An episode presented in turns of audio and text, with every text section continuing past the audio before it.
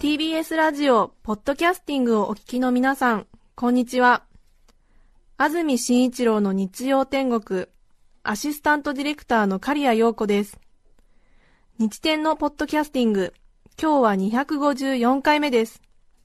日曜朝10時からの本放送と合わせて、ぜひお楽しみください。それでは、7月8日放送分、安住紳一郎の日曜天国、番組開始から10時33分までの放送をお聞きください。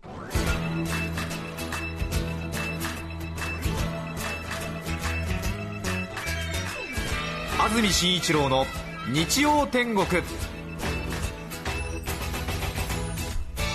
おはようございます7月8日日曜日朝10時になりました。安住紳一郎です。おはようございます。中澤由美子です。皆さんはどんな日曜日の朝をお迎えでしょうか？さて金曜日土曜日と強い雨が降りまして全国的に大きな被害が出ました。群馬の方でも随分と雨が降って大変だったというニュースを見ました。皆さんの街はいかがだったでしょうか？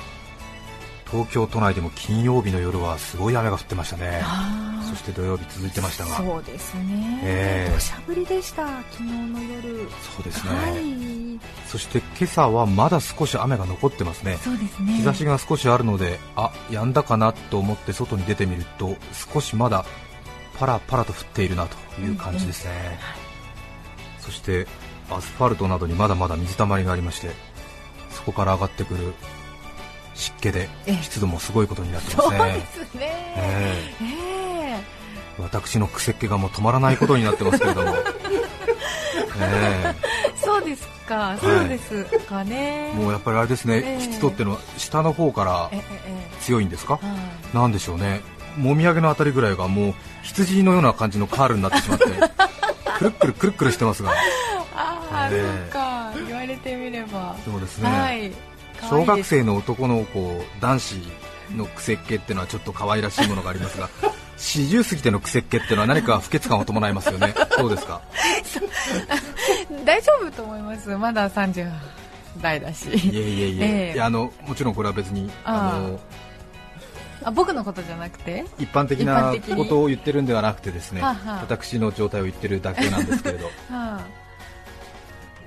今スタジオになります赤坂気温は21度そして湿度が85%あります。大変に蒸し85%暑い一日になりそうです、この後の天気ですが午前中はやはりまだまだ雨が降ったり止んだりというような感じが続いて午後から曇りで落ち着くのではないかという予報が出ています。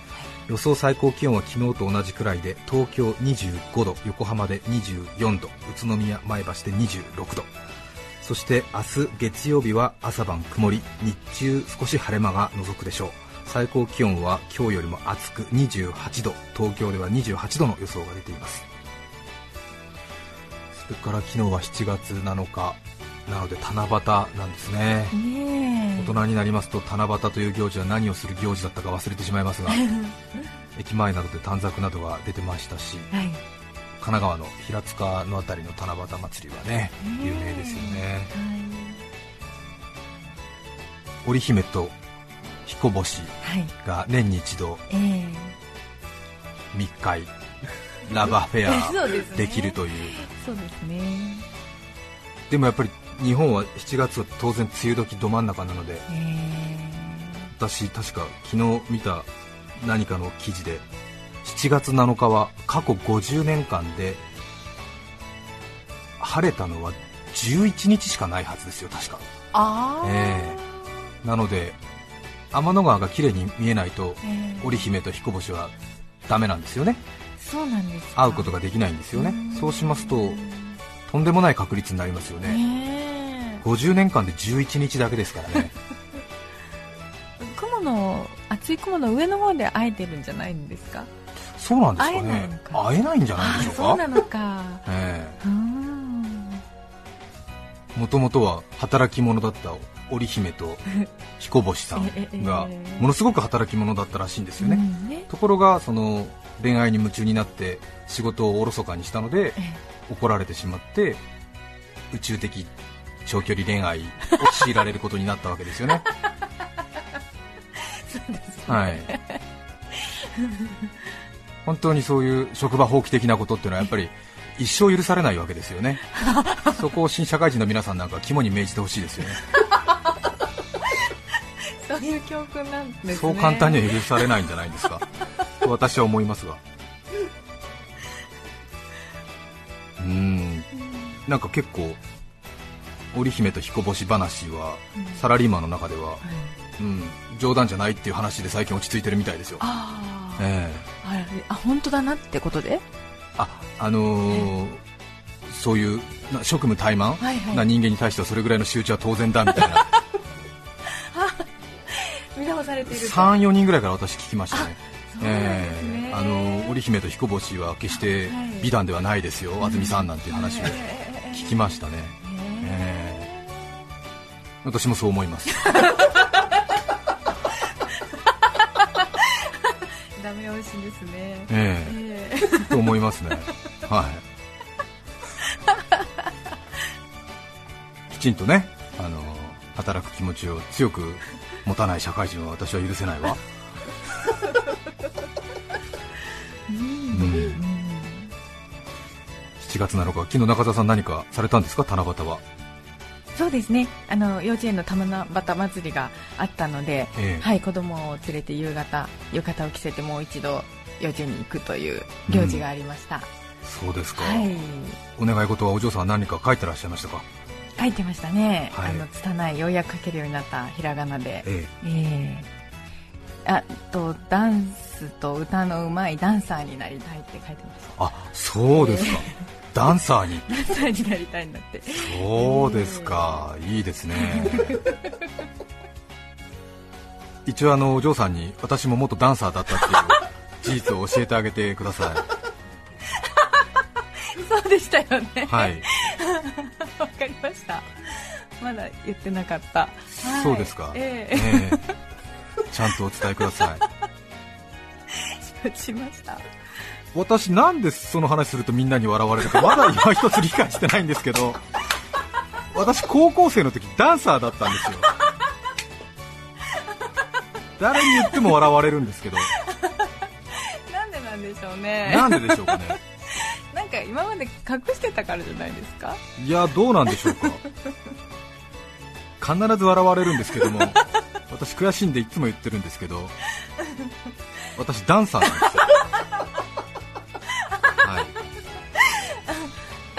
種類は、ダンスの種類はえ当時あのホーシングとか言ってちょっとそのあの跳ねるような感じのあれですね乗馬してる時の上に乗ってる人のような感じでちょっとその縦になんですかねこうフライパンの上でごま塩がはぜるような感じの、まあ、この例えがすでにダンサーではないんですがフライパンの上でごま塩とか塩がはぜるような感じのこうトントントントンっていう感じのダンスでしたーね。はい。曲があるんですか？曲はまあ当時のヒップホップ風なものに乗せてですが、はい、一応高校の時のその2年続けて校内チャンピオンなんですよ、私、え高校2年生、高校3年生と。ダンスコンテストの優勝を2年連続しているんですよ、ーすごいですね。はい。ただ一番評価を受けてたのは創作ダンスの部分だったんですけれど、えー。はいスも入ってるんだ。はい、そうですね。ええ。すごくそのあの私、地元が北の北海道なんですけれども北海道の芳醇な秋の豊作をイメージした創作ダンスとかが とても上手なんですよ。ええ。そうです。ー。はい。あ麦の収穫とかを表現させると私の右に出る者はいないと言われたんですが麦の豊穣をはい。祝う、祝うというかそのそれを表した、表す、ええ。え身体表現がとても得意だったんですけどもねなんかあんまり笑われてしまうという 傾向がありまして。ーすいません。いえいいんですけれども、えーまあ、私のようなそのダンスのその歴史の後ろにですね、あの今はとても有名になりましたけどもよさこいソーラン祭り的なものがあるんじゃないかと私は自負しているんですがちょっとね北の人って創作ダンスとか好きな傾向があるんだよね、えーまあ、なので関東の人に言うと笑われるんですけれども、えーまあ、いつかねお目にかけたいなと思いますが。ぜひぜひ本当に。なんで笑われるのかが今一つよく分かってないんですよ 私もなんでこんなに面白いのかちょっとな意外性ですね。まあそうですよね、はい。意外性というか、まあ、ちょっとね、今からでは想像がつかないというところでしょうけどね,、はい、さてそれから先週の木曜日なので先おとといですね。木曜日。午後4時くらいですか。私の携帯電話が立て続けに3件ほどなりまして。私仕事中だったので留守番電話にそのままなってしまっていたんですがメッセージが入っていましていずれもテレビのワイドショーを担当している人間からだったんですが留守電のメッセージはズバリ上野のパンダが子供を産みました。名前の予想をすぐ教えてくれ。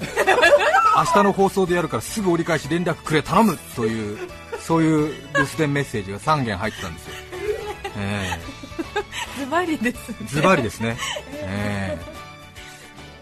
ズバリ名前の予想をすぐ教えてくれっていう。すぐ。それで私はあのすぐ出先からだったんですけども携帯電話使ってその残された着信番号のところに連絡を入れたんですが。はい安住ですけれども留守番電話聞きました。すみませんがあのパンダの新生児の死亡率を知ってるんですかあなたはと胎児がそのまま外界下界にさらされているに等しいパンダっていうのはせめて1ヶ月ぐらい経たないと生死ってのはおぼつかないんですよ。かつてフェイフェイとファンファンの間に生まれたチチュっていうのは確か生後25時間ぐらいで生き絶えちゃってるわけですよね。そんな状況で名前の予想などはできませんよ私はと。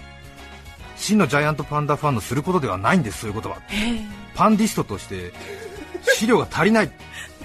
パンディストえーあのパンダファンのことパンディストって言ったりするんですが。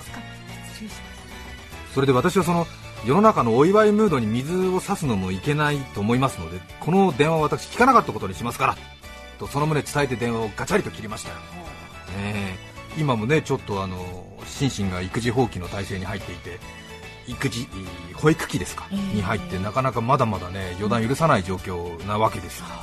そこでねそんなワイワイガヤガヤっていう話はちょっとおかしいぞと。初めて聞くっていう方は何のことやらちんぷんかんぷんかと思いますが私過去にジャイアントパンダの名前を的中させたことが幾度かありましてですね、和歌山南紀白浜のアドベンチャーワールドで2006年に生まれた双子のパンダの1頭の愛品それからその2年後の2008年に生まれたこれも双子の1頭のこの A 品この2頭の名前それから昨年2月に来日した2頭のパンダ今回母パンダ父パンダになりましたけれどもそのえ父パンダの名前リーリーの名前もこの番組で紹介して見事当たったという経緯があるわけなんですが目下のところ8頭中3頭的中していますので現在のところレーティングが前回よりも上がりましてただいま的中率38%ということになっているわけですがパソコンの検索サイトでも皆さんパンダ名前予想って真ん中にちょっとスペース打って打ち込みますと一番上から下5番ぐらいまで私の名前がずらーっと出ますからね、ええ私の実績を認めてくれるのは嬉しいのですがただ今は静観静かに見守るのがジャイアントパンダファンとして取るべき行動ではないかと私は思います。きっとそう思ってる方もいらっしゃるんじゃないかなと思います。そして今回もう一つ私が名前の予想を断ったためらった大きな理由があります。むしろこっちの理由の方が大きいかもしれません。はい。パンダの赤ちゃんの名前の予想壊れたのにもかかわらず私はなぜ強く断ったのか。何だと思いますか？いろいろね、えー。あると思うんですよ。外れるのが怖いとかねまあ、性別が分からなかった。性別がわからない。ええ。まだですね。ええ。昨日一昨日ですか分かりましたが、うん。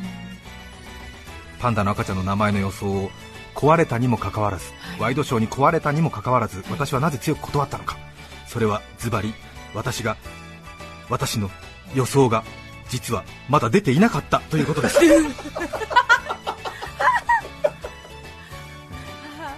そうですね。予想が間に合っていなかったんです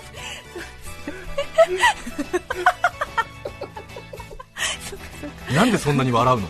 いやいやそりゃそうですよね。いつ生まれるか、ねえ。今回母パンダシンシンですがシンシンに妊娠の兆候ありと発表されたのは6月27日の朝刊ですよ。先週ですか？先々週ですよ6月27日に妊娠の兆候ありと発表されて展示の見合わせをします。はいはい。シンシンがしばらく見ることができなくなりますって発表されたのが7月3日ですよ。そうですよそれで生まれたのがその2日後の7月5日ですよ。兆候ありの発表から早すぎますよね。驚いた方多いんじゃないんですか私もびっくりしました。え。嬉しかったですけどね。え椅子からちょっとずり落ちましたよ。ええ大体ジャイアントパンダの妊娠期間は90日から200日くらいって言われてるんですが、今回、紳士の101日ですか、身ごもってたのが、なので相当短期間で出産まで至ってるっていう経緯があるんですね。ですね。で私もさすがにここまで出産が早くなるとは思ってませんでした、ね。なので、はい。私、予想する時間がなかったんですね、ね。ワイドショーのディレクターにはうん。私、嘘を言いました。ジャイアントパンダの新生児の死亡率は最近そんなに高くありません。今ねちょっとね難しい時期になってますんであんまりこうプレッシャーに関係者の方がプレッシャーにさらされるっていうのは大変申し訳ないことだと思うんですけれども和歌山のアドベンチャーワールドでは12頭生まれて育たなかったのは1頭だけだったと思います確か。コーの双子のお兄ちゃんが残念ながら保育器から出られなかっただけだったと思います。なのでまあ多分ねうまくいくんじゃないかなということはあるんですけれども。えそれで結構その予想まだですか？予想まだですか？っていうね電話がすごいんだけれども。結構ね時間かかるんですよあれね。当てずっぽうじゃないんですよ。そうなんですよね、ええ。あの過去ねあのこの番組長らく聞いてくださってるって方は知ってるかと思いますけれども。まさか忘れていませんよね 結構長い時間かけて説明してきましたよ。えええあのパンダの飼育の歴史それから社会情勢モード流行言葉のイメージを総合的に勘案するんですよ。そして特に今回は社会情勢の部分ですでに日中からこれがいいいやダメだなんていう応酬がすでに始まってますよね。はい。そういう部分も加味してはい。予想を導き出さなくちゃいけない。ねそしてさらに最後の仕上げは今世界の動物園や保護施設にいるジャイアントパンダ、はい。人工飼育化のジャイアントパンダですが大体250頭弱240頭245頭ぐらいいるって言われてるんですがそれぞれ名前がついていますんでその重複を最後はチェックしていってどうなのかなということを見ていくっていうことになるんですがはい。これがねものすごい時間かかるんですよ。へえそしてただ重複していたから玄関にダメっていうわけでも最近はなくて。はい。ここがねちょっと非常に難しいニュアンスになるんですが。ね。ジャイアントパンダ界の中にもスーパーパンダって呼ばれる蝶のつく人気者がいてええ。あるいはかつていて。例えば多分知ってる方多いと思うんですが上海雑技団にいたウェイウェイっていうとても人気のあったパンダがいたりしてあるいはマガジンハウスから出てるファッション雑誌の本のタイトルにもなったモスクワ動物園にいたアンアンとかいわゆるこうウェイウェイとかアンアン。これは蝶のつく人気者なのでいわばその名前は永久欠番のような扱いになっていてその後のパンダが簡単に名乗ることを躊躇するというかこうむしろ許されてないくらいの。新人の歌手がいくら芸名とやっぱり美空ひばりとかそういうのはちょっと名乗ることは許されないよね。石原裕次郎とかそういうやっぱりそういう名跡はやっぱり後に続くパンダは名乗れないんですよね。そういう名誉のある一大名跡みたいなパンダの名前っていうのが世界的に30から40くらいあるんですよ。でそういうものに重複してるとさすがにこれはないだろうなっていうことで予想から弾いていくっていう作業があるんですがこれがね結構時間がかかってあとちょっとね楽しい作業なんで結構ゆっくり時間をかけたいんですよね。ええ。ところがその最近のそのパンダに名前を付けるモードとしては、はい。その重複やむなしっていう傾向も最近出てきてるんですよね、あええ。ちょっと話長いですか？あ大丈夫です大丈夫です。なんで、ええ。なんで？その重複やむなしという決定的な一因を作ったのはこれ私の想像なんですが中国の四川省っていうパンダがもともと住んでいるところがあるんですがその四川省にパンダセンター保護センターと言われるものが今3つあるのかな？ちょっと地震の関係でいろいろ閉鎖されたところとかあるんですがその四川のパンダセンターの中で一番規模の大きいガリュウパンダ保護センターというところにパンダがジャイアントパンダが70頭近くいるんですけど非常に有名なところで日本人の観光客も多いんですがそこで10年くらい前からパンダの命名権というものを売りに出してるんですよね。当然その施設の維持とか管理に使うためのお金なのでいいことだとは思うんですが、はい。実際お金を出すと誰でも名前が付けられるという状態になってるんです。それで、えー確か30万元日本円で大体500万円くらい払うと誰でもジャイアントパンダの名付け親になれるんですよね。500万円。500万円、へえーそれでパンダ好きの人は、まあ、そこでお金を出してはい。名付け親になるんはいですけれども、へえただちょっと高価なものですからなかなかその集まらなかったみたいでうん。それでパンダ保護センターどうしたかっていうとはい。命名権をバラ売りにしたんですね。バラ売りにするってどういうことかというと1年間だけの命名権っていうのをバラ売りにしたんですえこれが大体ね4000元日本円で6万円くらい。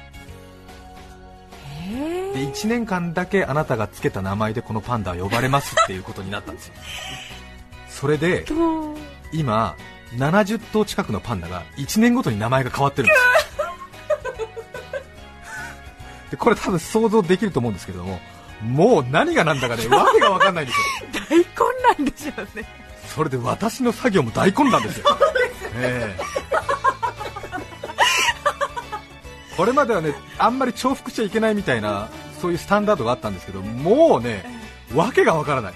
もうタガが緩んじゃってこれまで永久欠番的な一大名跡的だった名前のアンアンとかも6頭ぐらいいるのかな今。あそれでもうなんか読売ジャイアンツに1番とか3番の選手がもう15人、30人いるみたいな、おいおいみたいな、王貞治のあの名誉はどこに行ったんだみたいな、えーでもうちょっとねチェックしていられないのが現状になってしまって、えーそれでちょっとねこれは極端な例としても実際にもう世の中的には重複やむなしとする例がね増えてきてるっていうのはここ10年くらいなんですよね。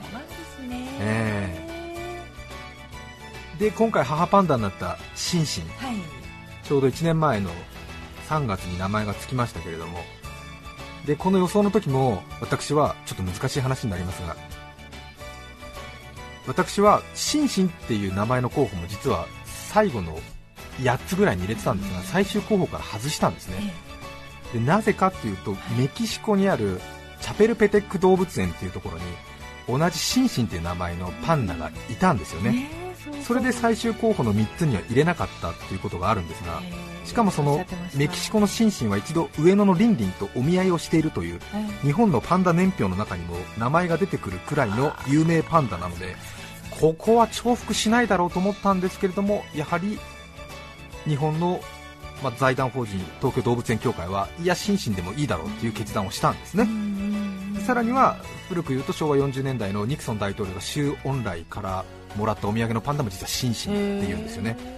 それでまあね漢字の表記になるんでさすがに漢字が違うじゃないかっていう向きもあると思うんですがメキシコとアメリカではこのシンシンが同じ表記になったりするんでん。同じ名前でも仕方がないよねうん。望まれた場合にはっていうようなはい風潮にはちょっとなってきてるんですよあーなるほどねねなるほどなるほど。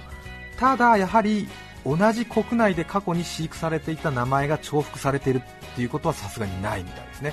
なので日本でいうと、はい。ランラン、カンカン、フェイフェイ、ファンファン、トントン、うん。リンリン、ユーユー、チュチュ。うん。上野に8といたんですけどもね、えーこの辺はババババッと言えるぐらいじゃないといけませんよ、えーはい、この8つはさすがに重複はないと思いますね。あるいは神戸動物園のタンタン、コウコウこれもないですねそれから和歌山のアドベンチャーワールドにいます。永明それから亡くなりましたが命名それからラーヒンそれから雄品、高品、龍品、周品、愛品、名品、海品、用品これもないです、えーそらんじてるんですね。はい。たまに間違えますけれども、突っ込まないでください。あそうです。この12と11とはね、うん。重複ないと思います。紳士の名前つけるときに命名っていう名前がいいんじゃないかっていう案もたくさんあったんですが800何票集まったんですけどさすがにね和歌山の偉大なるパンダですからね。命名はね確か和歌山の名誉県民賞かなんかもらってるぐらいのパンダですか。らさすがにねこれはやっぱり一大名跡として認められるべき名前だと思うんですね。ということを勘案すると今度生まれた上野のパンダの名前、はい。これは私今朝方7時半ぐらいまでかかりましたけれども、まえた徹夜ですね。ー出ましたね。出ましたか？え出したの？ー出しました。この5つですね。それで多分あのーこの上2つでほぼ決まりですね。そこまで絞ったんですか、多分ねこれしかないぐらいに思いますね。え え。一応5つの候補に絞りましたけれども二重丸ついてるこの上それから丸ついてるこれ。で黒三角のここまでで多分いけると思いますね。てか上2つで決まるこの2つのどっちかで決まると思いますよ私は。もしかすると朝方興奮してたのかもしれませんがいろいろやってみましたけど俺ここだと思いますね、俺そこだと思う。え俺 出た。本気だ。これだと思いますね、ええ。ちょっとね自信あります、ええ。うん、しつこいですけどねこの上2つのどっちかじゃないでしょうか。ですね。え。うん。まあちょっとね生還するのがパンディストとしてのモラルだなんて言ってた人が何を言っちゃってるのかっていうことありますけれども。うん。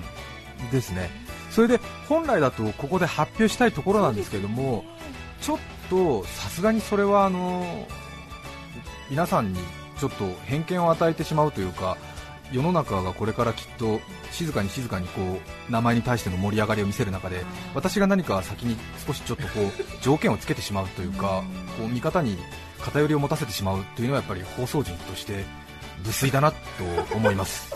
なので発表はしません。ですが私はここに、え5つの名前そして自信のある2つの名前をきちんと書きはい。これを何かの形であのきちんと残しておきたいと思います。ただここまで話をするといやいやちょっとちょっと私もどういう名前をそうしたのか知りたくなるというのがまあパンダ好きとしてはそういう気持ちになると思うので特別に今回はこの私の予想を皆様に売ります、どういうこと？ええあの。ガリューパンダ園？ええあの今回この自信のある予想を、ね、売りますよ。ありますと。あのどうしてもどうしてもですよ、まあ所詮あの話8分の1に聞いてくださいよ、ええ。自分の意思でも私は自信のあるこの予想をどうしても知りたいっていう方は郵便局に100円出して往復はがき買ってください。で往復はがきにあのー安住の予想1枚くれって書いて往復はがき出しますと私がその返信のところに私のその予想をはい。書いてはい。教えてあげますから、ええ。えその代わり絶対漏らしちゃだめよ。なるほどね。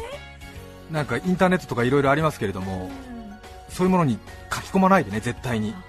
それでなんか世の中がなんか動いちゃったらそれは私が本来望むところじゃないから。そうですよそうなんですよ。そうです、はい。よそ屋がオッズ動かしたらダメですからそれは。えはい。なので、あのー往復はがきを買って、うん。郵便番号107-8066 TBS ラジオここね住所書かなくていいんですね、郵便番号107-8066と書いた時点で TBS ラジオにはがき来ますんで郵便番号107-8066 TBS ラジオ安住の予想くれって往診に書きますと返信がいきますから。安住の予想くれってそういうふうに宛名書いておきますと私のところに届きますから、そしたら私が返信のところに予想を書いて送りますからただし返信のところに自分たちの住所は書いておいてくださいね。さすがにそこまで書く手間は俺にはない、書いて送ってください。その代わりみんなの住所はコピーしとくからね。もし誰かが漏らしたとしたら犯人突き止めるからね。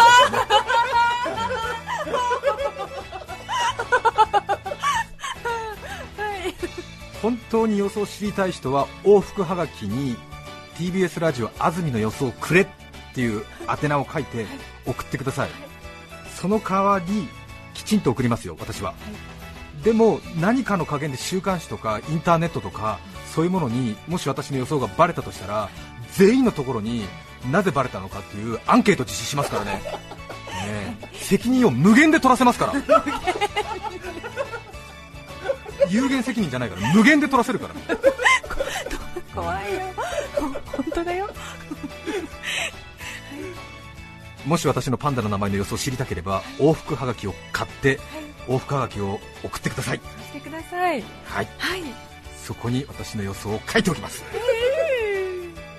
長くなりました。今日のメッセージテーマこちらです。私のストレス。市川市のお沢江さん32歳男性の方ありがとうございます。ありがとうございます。三日坊主の妻が英語の勉強を始めました早口の英語を聞くだけで英会話が上達するとかいう妻向きの勉強方法で 彼女は朝晩の空いた時間にイヤホンをして教材を聞いています。はい。その勉強の影響だと思いますが最近妻に頼み事をすると手話と答えるようになりました。ねえちょっとティッシュ取って。手話。テレビの音下げてよ。手話。鼻歌やめて。手話イライラします。発音が何気に良いのが余計イライラしますし何より手話と言っているのにやってくれないのが腹立ちます。ストレスです、ね手話ね分かりましたっていう意味ですけどね。ね。手話って言ってあげくやってくれないっていうのがストレス。皆さんからのメッセージをお待ちしています。E メールのアドレスはすべて小文字日天アットマーク tbs.co.jp 日天の綴りは NICHITEN で日天アットマーク tbs.co.jp です。抽選で5名の方に何かと便利でシュールな表紙があなたの日常を演出。日天ノートを3名の方にはカルピスセットをプレゼント。さらにメッセージを紹介した全ての方にオリジナルポストカード「 Kiss me cherry boy」をお送りしています。今日のテーマは私のストレス。皆さんからのメッセージお待ちしています。そして番組では皆さんから曲のリクエストも募集しています。ぜひリクエストも書いて送ってください。それでは今日の1曲目です。足立区足立区のなでしこさんからのリクエスト。サザンオールスターズラブアフェア秘密のデート。どうぞ。7月8日放送分、安住紳一郎の日曜天国、10時33分までをお聞きいただきました。著作権使用許諾申請をしていないため、リクエスト曲は配信できません。それでは今日はこの辺で。失礼します。安住紳一郎のポッドキャスト天国。7月に入り期末試験が行われている学校も多いようです。楽しい夏休みはもうすぐそこ。青い海白い砂浜行く前に赤い点数なんとかしよう。お聞きの放送は TBS ラジオ954